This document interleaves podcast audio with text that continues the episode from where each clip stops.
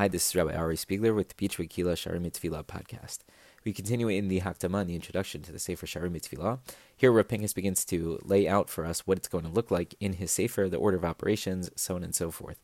He writes, B'ikar Rayon, the main idea here is Levaseser Kuntris al Esfer Lashonot Tefillah. We're going to lay out this Sefer based off the 10 different expressions or forms or languages of Tefillah. And Halachti Bezebik and I followed in the footsteps of the sheep, which is a fancy way. He's quoting a Pasuk from Shir Hashirim. He's quoting a Pasuk which uh, indicates that he's following in the way of those before him. He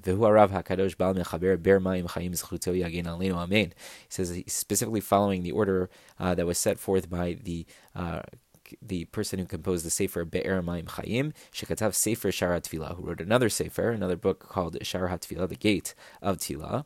Ve'aprakim Stirim Bo Al Pi Eser L'Shanot HaTefillah. And there he has the chapter set up based off these ten different languages or expressions of Tefillah.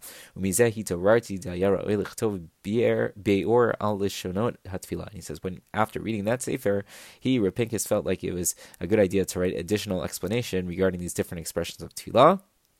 Shehu is Chuto Yagen Alenu Ruchim Niflaim, because the Sefer Shar Hatfila, written by the uh, the author of the Be'er Maim Chaim, he wrote these very very long treatises on each and every one of them. Um, but that's obviously a little bit difficult to ingest. He says, but he left room for those of us who wanted to give more simple explanations. So he says he's going to follow in the same order. They're going to have chapters based off of the different uh, the ten different languages, ten different expressions of tefillah. But as opposed to writing writing these very long essays about each and every one, he's going to give more of a simple explanation, which is probably better for us. He says,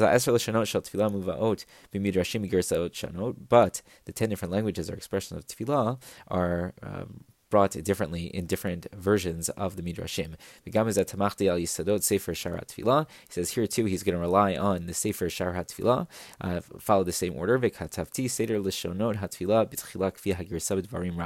And he says he's specifically going to follow a Midrash in the Dvarim Rabba, and that order of the ten different languages or expressions of Tefillah, similar to what was done in the Sefer Shar Hatfilah